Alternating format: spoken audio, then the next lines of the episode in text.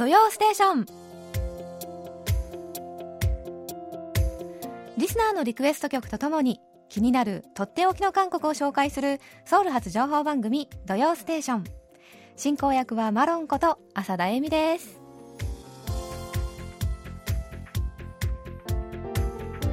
リスナーの皆さんこんにちは。アニョンハセヨ、えー、うちの家の近くでは5月の花バラが見頃を迎えています。皆さんのお住まいの地域ではいかがでしょうか？京都府の関正則さんです。マロンさん5月23日は僕の誕生日です。今年36歳になります。さて韓国の YTN や SBS、KBS のニュースで番組が終わる前に「コマプスミニダー」とお礼するキャスターやコメンテーターと「カムサーミダー」という方がいらっしゃいます。どちらが正しいのでしょうかというねお便りくださいましたえまずは関さんちょうど今日がお誕生日ですねはいおめでとうございます千切り축하합니다ね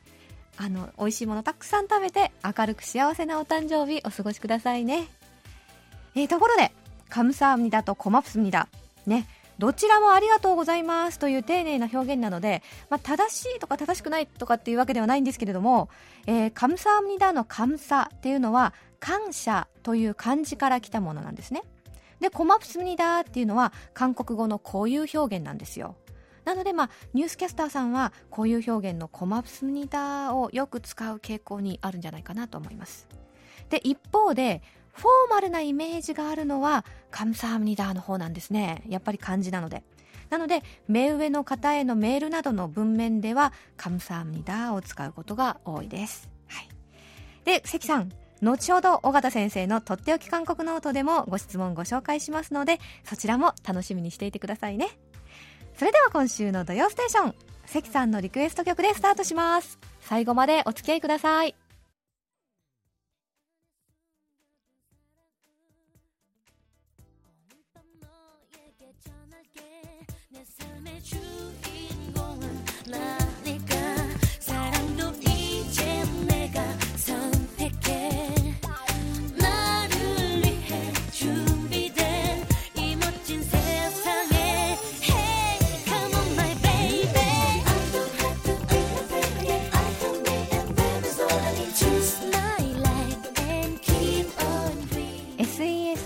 2002年にリリースした「Choose My Life」でした。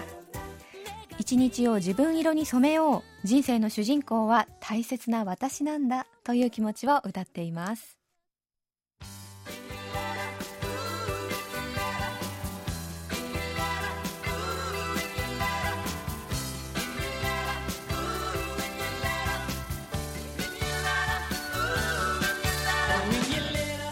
それではリスナーの皆さんから届いたお便りコーナーです。長野県の山口俊之さん。マロンさん実にお久しぶりとなってしまい申し訳ありません。現在私は地元の国立大学附属の特別支援学校に勤務しているのですが新型コロナウイルスの影響で未だ休校状態。しかしながら先生方は明日にでも休校措置が解除されても支障なきように受け入れ体制を整え本当に涙ぐましい努力をされています。言い訳になりますが昨年度末以降このような状況下であったため毎週の放送こそ拝聴していたものの投稿がおろそかになってしまいました。とのお便りくださいました。あー山口さんお久しぶりです。お便りくださってとっても嬉しいです。あのね本当にコロナで普段より二重三重にね大変かと思いますけれどもまあ時々ね深呼吸をしながら明るい未来に思いを馳せながらね一日一日を大切にね過ごしていきましょう。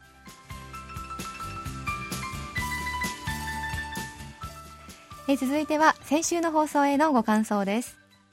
及川和明さんです。大きな栗の木の下でではイギリスの童謡が原曲で結んで開いてはなんとフランスの思想家ルソーが作曲されたことには驚き。それにしても回を追うごとに上手くなるボイスコントロールとエコーのかけ方。浅田さんの努力とひまわりさんのコンビネーションの賜物ですね。いえいえこれはねひまわりさんのおかげですよ。はい。えー、童謡を聞きながら幼き日を思い出し心が癒されました。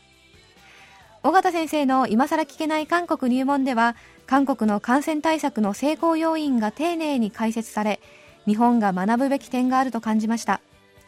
特に韓国では個人登録番号の活用が感染者の動線を把握することに効果効果的であった点などまだマイナンバーのインフラが整っていない状況なので考えさせられるものがありました。で続いては匿名さん。韓国の PCR 検査について取り上げていましたが羨ましい限りです。日本の PCR 検査数は韓国と比べると話にならないぐらい少ないです。明らかに症状が出ている人でもなかなか検査を受けられないという話を聞いて日本政府が国民の命を本気で守ろうとしているのか疑わしくなってきます。で続いては小野隆夫さん。ネットで調べたら屋台トーストのレシピが結構ありました。私にも作れそうなので頑張ってみますね。新型コロナ感染の状況。韓国と日本の比較を分かりやすく解説いただき尾形先生ありがとうございます。1日2回もの記者会見など情報公開に努めることは安心感があると思います。どうしても日本の報道では監視社会だから動線把握ができたように負の面で伝えることが多く感じますが民主主義的な対応とのご説明でしたがまさにそうなのではないかと思います、はい、で次は埼玉県のえー、松本拓也さん。マロンさん、伊藤浩一郎さんのお便りに、日本と韓国は言語が似ているから手話も似ているというのがありましたね。こういう話があると、がぜやる気が出てきます。浩一郎さん、耳寄りな情報ありがとうございました。同様、大きな栗の木の下で結んで開いてでしたね。マロンさん、ひまわりチーフ、エコーかけすぎっすよ マロンさんはエコーなしで十分やれますから。やれないやれない。ところで、この2曲、歌えない日本人はほとんどいないような気がしますが、韓国人もそうでしょうか？そうですよ。韓国人もね、あの、誰もが知っている、ね、幼い頃にね、みんなよく聴いて口ずさむという曲ですね。で、えっ、ー、と、お便りですね。マロンの簡単クッキングは、韓国屋台のトーストということで、これはシンコロが収束したら、早々に韓国に行き、本場の屋台の味を味わってからでないと作れないと思いました。とのお便りくださいました。松本さん、マロンのね、簡単クッキングじゃないんですよ。おすすめクッキングです。全く簡単ではない。はい。そこをね、ちょっと強調したかったんですが、はい。松本さん、そして小野さん、匿名さん、えー、及川さん、お便りありがとうございました。あの、いつもご感想を送ってくださって本当に嬉しく感じています。えー、続いては長野県の藤沢健一さんです。マロンさんこんにちは。5月3日でマロンさんが土曜ステーションにデビューしてから6周年ですね。少し遅くなりましたがおめでとうございます。これからも癒しの放送を時にはマロンさんの生歌かっこ鼻歌聞かせてくださいね。はいありがとうございます。あのね私2014年の5月3日に「土曜ステーション」デビューしたんですよ。なのでね本当にちょうどあの丸6年となったんですけれども感慨深いですね、はい。えー、そして続いては矢倉哲也さん。番組ではお便りを取り上げていただき一緒に聞いていた息子と妻も大喜びでした。どこも行けない不自由の中での喜びでした。韓国ではソーシャルディスタンスを保ちつつ回復しているようで早く日本も回復するよう一人一人が努力をあともう少ししなくてはなりませんね。広島のご実家の方々も韓国は立ち直り安心されていることでしょう。はい。ありがとうございます。でそして福岡県の松尾純一さん。マロンさんがアンニョンガセヨいつも欠かさず聞いています。先週日本では母の日だったのを忘れてしまいました。遅れましたけど母に花とお菓子を買ってきてプレゼントしようと思っています、はい、でそしてラジオネームポンタルビスさん。KBS ハッピー FM ヤンパーウイウマクチョンウォンヤンパの音楽の庭園のポイヌンラディオ。見えるラジオを見ていたら放送中ヤンパさんが黒の薄いゴム製のような手袋をされていました。おそらく新型コロナウイルス対策のためだと思いますが大変だなと思いました。マロンさんは放送中は手袋とかはされていますか？というねお便りくださいました、えー、ポムタイビスさん松尾さん矢倉さん藤沢さんいつもありがとうございます。えそうですね。あのー、まあ、地下鉄などでビニール手袋をしている人っていうのをね見かけたことはあるんですけれども私はね手袋はしていないんですがスタジオに消毒スプレーっていうのがね置いてあるんですよ。なのでねそれをマイクなどにシュッシュッとしながら使っています。でね、えー、松尾さんのお便りにもありましたが日本では10日が母の日でしたよね。はい。で韓国では8日がね父母の日だったので私はね韓国の両親と一緒にねみんなでこう食事をね楽しくしてきました。で10日は日本の母にうちのね夫が電話をしたんですがうちの母ねもう2倍3倍ハイテンションになってね喜んでおりました。はい。はい。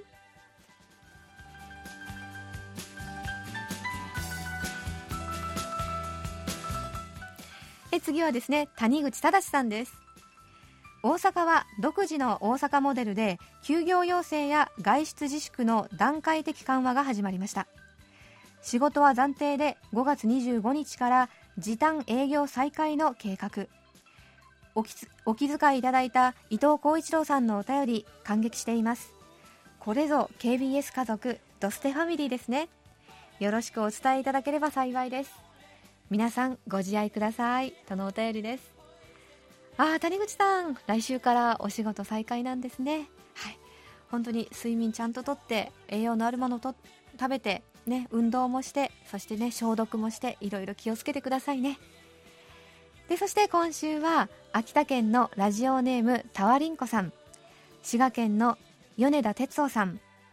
えー、静岡県の富山義弘さんもお便りくださいました。皆さんありがとうございます。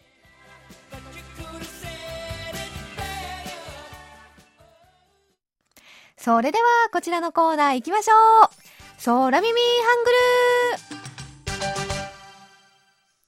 えー、今週も空耳ミュージックをご紹介いたしますよ。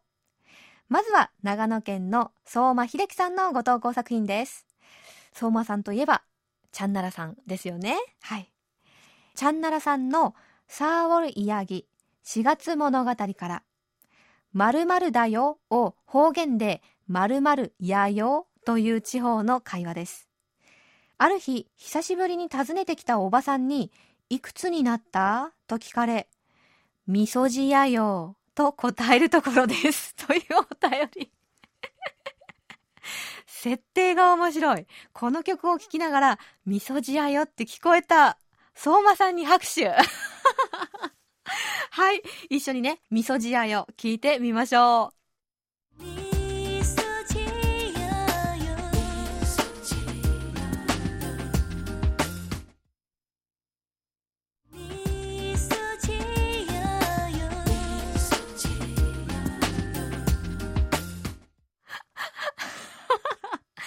いや、本当にね、こんな可愛い声で、みそじやよって言われたらね、キュンとしちゃいますけれども、はい。まず、こちらの曲。チャンナラさんが2001年にリリースした4月物語という曲なんですけれども、大好きな人への一途でピュアな気持ちを歌っているんですよ。なのでね、私、みそじやよっていう言葉出てくるはずがないんです。なんですけれども、このね、みそじやよってね、確実に聞こえたこの言葉。ね、韓国語では、みそちよよ。ね、みそちよよって歌ってるんですよ。これね、みそっていうのがね、微笑みとかね、えみという意味ですね。で、ちよよっていうのは浮かべるという意味なので、みそちよよって言ったら、微笑みを浮かべます。微笑みますっていう意味なんですね。で、そ、そこの一節は、こう興味のなかった電話の着信音ももうわざ煩わしくなんかないわと。あなたからだと思って微笑みます。というね純真な恋心を歌っているんですよ。はい。ではもう一度聞いてみましょう。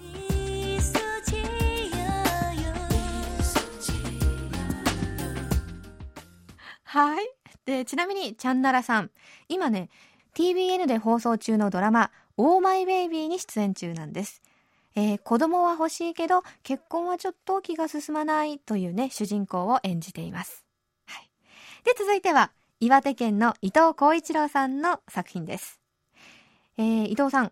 コンジとバッチのお話を聞きました。ずいぶん可愛くけなげなコンジちゃん。マロンちゃん最高でしたよ。ありがとうございます。えー、野良城の販売王で気に入ってるフレーズがあるんです。顧客満足感動サービスこの歌詞、韓国語で言っているんですが、日本語と同じ発音です。驚きました。というお便りなんですよね。はい。では一緒に、えー、顧客満足感動サービス聞いてみましょう。顧客満足感動サービ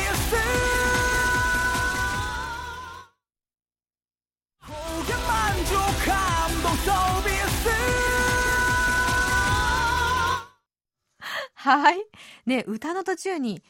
あれって日本語に聞こえるよっていう部分がね、こんなにたくさん聞こえたら驚いちゃいますよね。はい。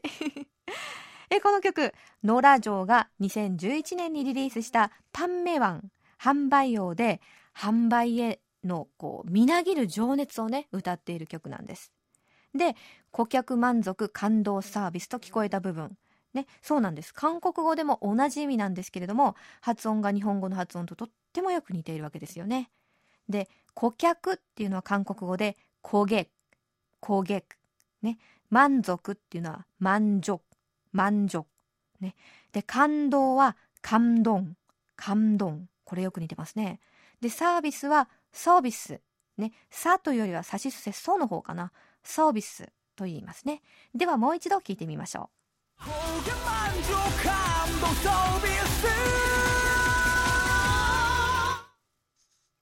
はい。今週も空耳ミュージック楽しませていただきましたね。はい。笑わせていただきました。えー、伊藤浩一郎さん、そして相馬秀樹さん、ありがとうございました。お二人には、ささやかなプレゼントとマロンのサイン入りベリカードをお送りします。空耳、皆さんもどしどしお送りくださいね。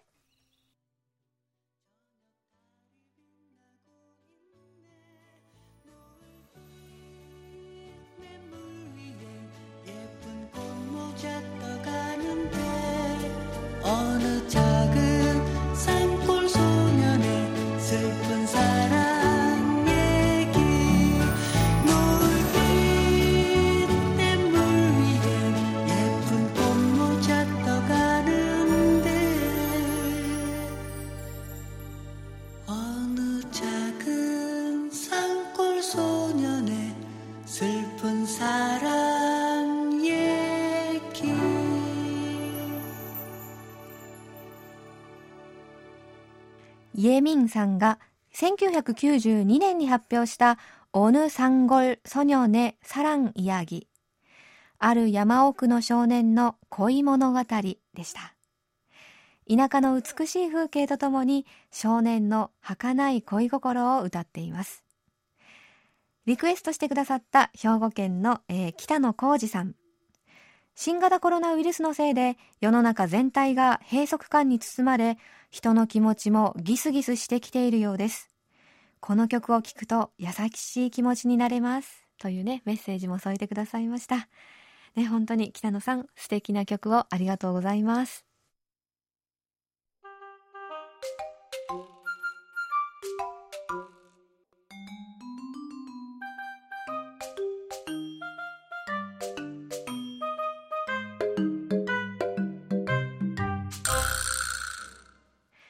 続いてはマロンのソウル日記、えー、今週月曜日の限界灘でもドクターシンさんがお話しされていましたが、えー、5月18日は、えー、民主化を求める民衆放棄518、えー、関樹、ね、広州民主化運動が起こった日です、えー、今年で40周年を迎えましたよね。えー、この出来事この事件といえば2017年の映画タクシー運転手がよく知られているんじゃないでしょうかね。えー、観客数1200万人を記録するほどの大ヒットしたんですけれどもね。日本でも2018年に公開されたのでご存知の方も多いんじゃないかと思います。映画にはこんなシーンがあります。大規模なデモが広がる中ね、ソン・ガンホさん演じるタクシードライバーがドイツ人記者を乗せて、えー、関樹駅公衆駅にたどり着いた時に市民たちがこう続々とねおにぎりを差し出すんですよね。はい、でその後にもおにぎりを食べるシーンっていうのが何度か出てくるんですけれどもソン・ガンホさんは食堂でおにぎりを食べるシーンが撮影中最も悲しかったというふうに話しています。でこのおにぎりなんですけれども映画の中だけの話じゃなくて40年前の民主化運動を支えた食べ物でもあるんです、えー、軍が道路を封鎖して、えー、甲州市を孤立させてしまうと市民たちの食料はなくなってしまったんですね。ですると市場の商人や主婦たちが家からお米を持ち寄りましてで街角で大きな釜で米を炊いてはこう塩むすびを作ってですねで運動する市民たちに渡したそうなんです。それでおにぎりを通じてね分け合いと連帯が生まれたというわけなんですね。でそれ以来おにぎりというのは5月の関樹ね甲州を象徴する食べ物となりました。で今甲州市にはねおにぎり専門の食堂があるんです。でその塩むすびだけじゃなくて色とりどりのいろんな種類のおにぎり定食みたいなおにぎりお弁当があるんですけれども518にちなんで値段は5180ウォンなんだそうですね。はい、でそして話は変わって今回の新型コロナウイルスでですね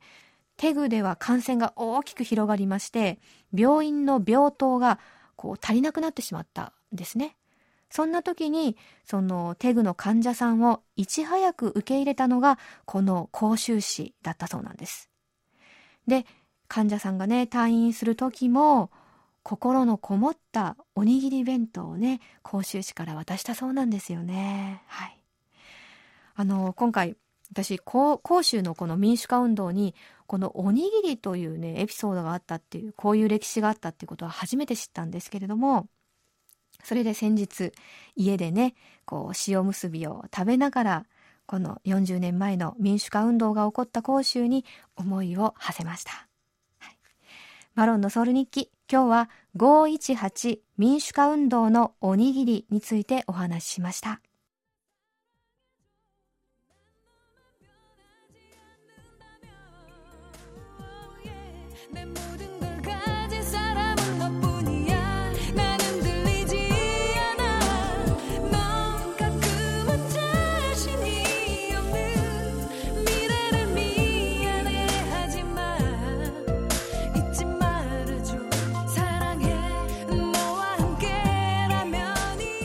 コーが1997年にリリースした「変母感なる幸せな私を」でした。これからも今のように愛してほしい。あなたと一緒なら幸せだということを忘れないで。というねラブソングとなっています。リクエストしてくださったのは山口県の、えー、松田洋一さんです。韓国語学習に独学でチャレンジしてみようと思っています。コアラさんは現在どうしておられるでしょうか？韓国語学習はコアラさんとの固いお約束でした。というねメッセージもくださったんですけれども松田さんね1日韓国語1つずつねこう覚えて勉強してみてはいかがでしょうかね、はい、そしてコアラさんなんですけれどもあの先日久しぶりにね電話をしてみたんですがとっても元気そうでしたよ。でねあの私仕事人間だとばっかり思っていたんですが毎日読書や運動や料理などを楽しんで日々が本当に楽しいんですっていうふうにねおっしゃっていました。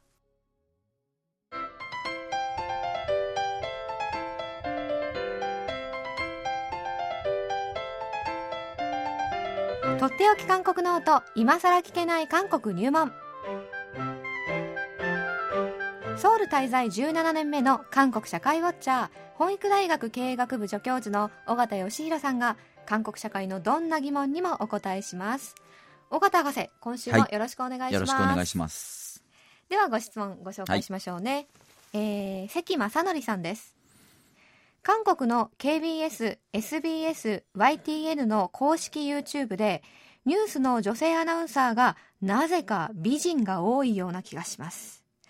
日本の報道番組はベテランの女性アナウンサーや一部若い世代の女性アナウンサーが出ています。韓国の報道番組の女性アナウンサーはやはり顔で選んでいるのですか？年齢ですか？天気キャスターも美人が多いです。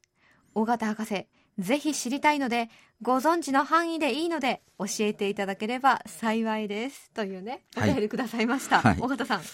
えーまあ、韓国もあのそれなりの年配の女性アナウンサーもいますよね。うん、そう、ね、そうですね、えー、まあ、多分管理職とかになってくると当然あんま表に出てこないとかっていうことはあるのかもしれないですけれども、うんうん、えー、そんなにその年齢だけでは違いがあるかなっていう感じはしないんですけれども、はい、でもやっぱりあの日韓でですね女性アナウンサーの位置づけに結構違いがあるなというのは感じるんですよね。う。ん、あの日本の場合結構女性がサブキャスターだったりアシスタントっていう役割を担うケースが多いと思うんですよね。はいあの日本日本の場合というか日本語の世界でですね、まあ、こういう研究があるんですけど、うん、あのうなずくっていうことでですね、うん、えー、相手とのコミュニケーションを円滑にするっていうのが日本語の世界には、えー、韓国語の世界より多いんですね。えーあの韓国韓国語の世界っていうのは同意した時にだけうなずくんですけれども、はい、日本語の世界では、はい、あの相手に安心感を与えるためにうなずくんですね、はい、なので相手が自分と意見が違う時にも結構うなずいたりしてるんですよ。ああなるほどとか言いながら、はい。全然なるほどと思ってないのにそういうことを言って、相手にあの敵対心を示さないというで韓国の方結構返事しなかったりしますよね。同意できない時とか、はいうん、えまあ、そういう意味ではあの正直なんですけれども、はい、日本語の場合データあるデータによっては、逆に相手に同意できない時の方が返事、あの相づちが多いというような統計あの出してるような研究もあったりしてですね、はい、あのそういう意味では分かりづらいわけですよね。あでも言われていれば、私うなずく韓国の人あんまり「ああ」とかってこうやって何度もうなずくような人はあんまり見たことないです、ね、だからよく日本人の真似みたいなことでやりますよね。やりますやります。えー、へーとかね。だからあの他の文化の人に見るから見ると、うん、えー、必要以上にうなずいてるように見えたりするんだと思うんですね。なるほど。はい、でこれがあの、ニュースなんかでもですね日本の場合は、役割を女性がにそれを担うと。えー、ですからメインのキャスターが何か話している時に横で納得のこううなずきをしていたりとか、はい、えー、まあ、悲しいニュースの時には眉毛を下げてこう悲しい顔をして、えー、まあ、落胆したような表情を見せたりとか、うん、そういうことでそのコミュニケーションをですね、うん、えー、の助ける。そういう役割を女性キャスター女性アナウンサーが担っているケースが結構あるとい。うことを言われたりしてるんですね。うん、で日本語ではうなずき美人なんて言葉もありますよね。はいはい。ですからそういったことが一つあるんですけれども、あとやっぱり日本ではもう女子アナっていう言葉があるように、はい、男子アナって言葉はないですよね。ないですね、うん、一つのブランドみたいになってるわけですよね。はい、ですからタレントのように扱われると。で、韓国ではそこまでのものはあんまりないですよね。うん、あの、やっぱり著名なアナウンサーの場合はちょっと別ですけれど、別格ですけれども、男女のアナウンサーが特別こう、えー、役割が女性はこっち、男性がメイン女性がサブとかそういうことはないですよね。そうですね。普通の7時のニュースとか見ていくと、大、う、体、ん、代わり番号にはい、えー、あのコメントをしていたりとか、うんはい、えー、最後の締めのコメントを女性が言うとかっていうことも当然あったりしますので、うんはい、そういう意味では日本とやっぱりちょっと違うなというのが感じるんですね、うん、あくまでアナウンサーだというところがちょっとあるのかなと。はいえー、ただ一方で、えー、男性アナウンサーとは異なる評価基準を受けてるんだということは、まあ、やはり言われていて、はい、えー、女性アナウンサーの男性のアナウンサーの場合は結構こう、えー、なんていうんですかね信頼感とか、うん、そういったものが大事なので、えー、必ずしもこうイケメン的な人とかっていうよりも落ち着いたおじさんっぽい人が良かったりとか、えー、そういうことがあるようなんですが女性の場合はやっぱり美しさ若さみたいなことが強調されると、うん。はい、ですからもしかしたら採用の際にそういうことはあるのかもしれないんですけれども、えー、えー、そういうことが言われていて、まあ、一時期やっぱり韓国でも女性アナウンサーがタレント化するような傾向があったそうなんですけれども、はい、まあ、でもやっぱりちょっと日本のようにこう女子アナみたいにしてですね、うん、こうタレントのような活動をアナウンサーでありながらやるっていうことはあんまり多くないのかなと。そうですよ、ね、フリーフリーランスになってこうねあのタレント的な活動する人は結構いるんですけれども、はい、えー、えー、やっぱりアナウンサーっていうこうブランドのもとではですね、うん、男女それなりにやっぱりこうえー、知的な、うん、えー、貧困法制なそういうイメージで、はい、っていうのがやっぱりあるんだと思うんですね。すごく知的なイメージですよね。ですよね。硬、はい、い感じがありますよね。だから日本みたいにちょっと親しみのあるアナウンサーっていうのはそんなにあんまりな韓国には。そうですね、まあ、だフリーになっていくと結構そういうキャラクターを前面に出して。でもそうするとこうニュースなんかを読むタイプではなくなってくるんですよね。ね。はい、えー、まあ、あとその女性アナウンサーに対するそういった意味では固定観念っていうのが強くて、えー、それにこう反反抗するチャレンジするというようなそういった動きも韓国の中でやっぱりあってですね、ね、やっぱり、あの女性アナウンサーっていうとみんな、えー、長い髪の毛、はい、ストレートで、はい、後ろで束ねてたりと、はい、まあなんかあのえー、客室乗務員のようなね、えー、イメージがありますよね、はい。えー、服装もみんなこうバシッとスーツを着てと、うんはい、えー、で結構やっぱりですね眼鏡をかけちゃいけないというようなこう不分率があったりとか、あるそうなんですよね、はい、でそれに対してこう抗っていこうということで、うん、結構最近若い、えーまあ、若くない人もいるのかな、女性アナウンサーでですね、はい、えー、ショートカットにしたりとか、うんうん、あとあえて眼鏡をかけて出演したりとか。そうそうちょっと話題になりましたよね、服装もネクタイをねして、うん、その男性と違う服装にしなくてわざわざいいんじゃないかと、うん、自分なりのファッションでいいんじゃないかとか、はい、あとは下着をつけずにノーブラでいいんじゃないかとか、うん、まあ、当然、えー、見てる側はわからないんですけれども、えー、その自分のね、えー、気持ちとしてそういうことを公表して、うん、えー、やるとかっていうことをですねあの女性アナウンサーがチャレンジしてると、ね、そういうのが話題になったりして、ね、ましたね。でそれだけ固定観念でこう縛られてきたというのがやっぱりあると思うんですね。はいで、そういった、えー、話題が出てくるっていうこと自体、韓国の社会で最近女性の、えー、社会的地位の向上とかね、あとは、まあ、ミソジニーですよね、女性蔑視、そういった、えー、雰囲気、そういった意識を打破していこうというのが、こう、韓国社会でかなり、えー、意識が高まってきてる、はい、えー、というところがあるんですね。うん、こうそういう意味では、こう、日本よりですね、セクハラの認識に対しては相当厳しくなってますよね。相当厳しいですね。厳しいですね。はい、あの、今の感覚で日本のテレビとか見てると、ちょっとと見てられない、えー、ものも多分、えー、翌日大問題になりそうなものが結構ありますよね。はい、ありますね。はい、うん、えー、そういった意味ではですね、もう意識がだいぶ違ってきちゃってるだいぶ違います。はい。はい、えー、です。特にまあ若者、そのうちの特に女性がですね、うん、意識が非常に高くなってきていて、はい、私も大学にいてやっぱりそういうとこ感じるんですよね。うん、学生たちの視線とかがですね、うん、えー、まあ意見とかも聞いててもそうですけども、やっぱり、えー、社会のそういった今までの古い考え方に対する批判っていうのが、えー、女性には確一的な美を求めるようなね、うん、そういった価値観っていうのが、えー、もう批判の的に今もうなっていると、はい。えー、いう状況なんですね。うん、とは言いつつやっぱり依然として残るセクハラ的な環境っていうのが、まあ、旧世代を中心に男性を中心にあってですね、はい。えー、もともとやっぱり韓国男性中心社会、えー、だったのでそのそういった価値観で見られる女性アナウンサーのこうイメージとか、うん、えー、そういったことがあるわけですよね。はい、でこれ女性アナウンサーだけじゃなくて就職の際なんかにもですねそういったことが反映されていてまああのちょっと悲しい話ですけども美容整形も就職のための一つのこうスペックだと、まあ、スペックっていうのは要は自分の、えー、なんていうんですかね見せられる実力とか、はい、そういった意味なんですけども、うん、えー、ですから美容整形をすることも就職のために英語を勉強したりすることと同じように必要だなんていうことが、はいこうまことしやかに言われたり、うん、えー、というようなことが、えー、女性に限ってあったりするわけなんですよね、はい、えー、そういったものがやっぱり問題視されていたり問題意識を持っている人が増えてきていると、はい。えー、いうことなんですね。えー、で関さんがおっしゃったようにですねこう、えー、お天気アナウンサー、お天気キャスター、うん。はい、えー、もやっぱり女性がですね、かなりこう、えー、美しさを求められているというところがあると思うんですね。うんはい、もしかしたら、この韓国の場合、気象キャスターって言い方をしますけれども、うん。はい、えー、気象キャスターの方が日本の女子アナのイメージに近いのかもしれないですよね。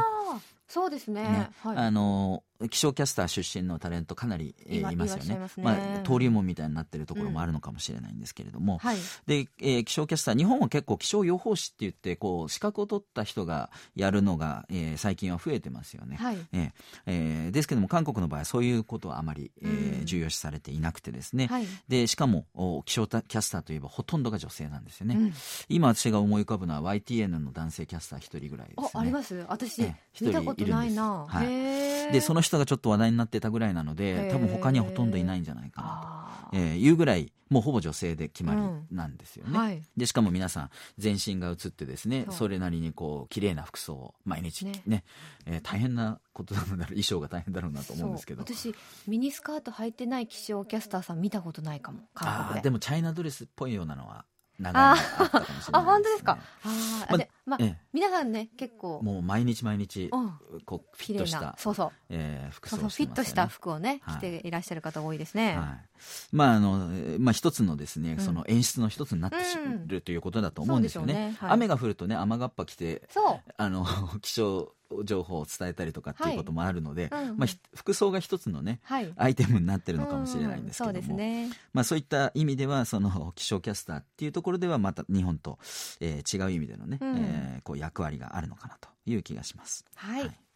えー、今日はですね韓国のアナウンサーについてねお話ししていただきましたでは小田さん、えー、来週の予告をお願いいたしますはい、えー、来週も引き続き今更聞けない韓国入門ということで、えー、月末ですねはい、ねえー、複数のご質問にお答えしたいと思います。はい。ご質問いっぱいありましたら、はい、えどしどしお願いします。皆さん、はい、えっと尾形先生の切実なお願いであります。はい。お待ちしております。あのたくさん感想いただいててありがたいんですけれどもね。ねはい、はい、あのご質問もいただければ嬉しいです。はい、よろしくお願いします。では尾形先生、今週もありがとうございました。と。っておき韓国の音、今更聞けない韓国入門宛てに、皆さんどうぞお気軽にご質問を寄せください。質問が採用された方には、尾形さんのサイン入りベリカードとささやかな記念品をお送りします。えー、今週はご質問を送ってくださいました、関正則さんにお送りいたします。はい、それでは今週のおすすめスポットです。今日はソウルからもアクセスの良い、キョンギ道ナミャンジュ市、ね、南のえー、用事のよう柳という字ですね。に本州の州と書くナミャンジュ市にあるお寺スジョンサをご紹介します。スジョンサとは水に鐘が鳴るとかの鐘にお寺と書くんですけれども、えー、韓国のお寺って山奥にあることで知られているんですがこちらのスジョンサも標高およそおよそ600メートルのウンギル山というね山の中腹にあるんです。ウンギル山とは雲の大吉の父。基地、ね、の山と書きますね。ウンギル山。えー、朝鮮時代7代目の王様、セジョがこのお寺の近くを行幸した際にですね、鐘の音が聞こえて探してみたところ、岩の隙間からこう水滴が垂れていて、それがまるで鐘が鳴るね、音のように聞こえたことから、えー、スジョンサというふうにね、名付けられたという伝説があります。えー、こちら私先日行ってみたんですけれどもこじんまりとした居心地のいいお寺で樹齢500年を超える大きなイチョウの木があるほかハンガンをね広く見渡せる美しい景色を楽しむことができます。ねえー、普通はですね麓から歩いて45分程度で行けるところなんですが私運動不足のため1時間半ぐらいかかってしまいましたがでもね本当に心が洗われる美しいお寺でしたよ。今日ご紹介したスジョンサの最寄り駅はキョンギ中央線のウンギルサン駅で駅番号は計129番です。ソウル駅からウンギルサン駅までは地下鉄でおよそ1時間15分の距離です。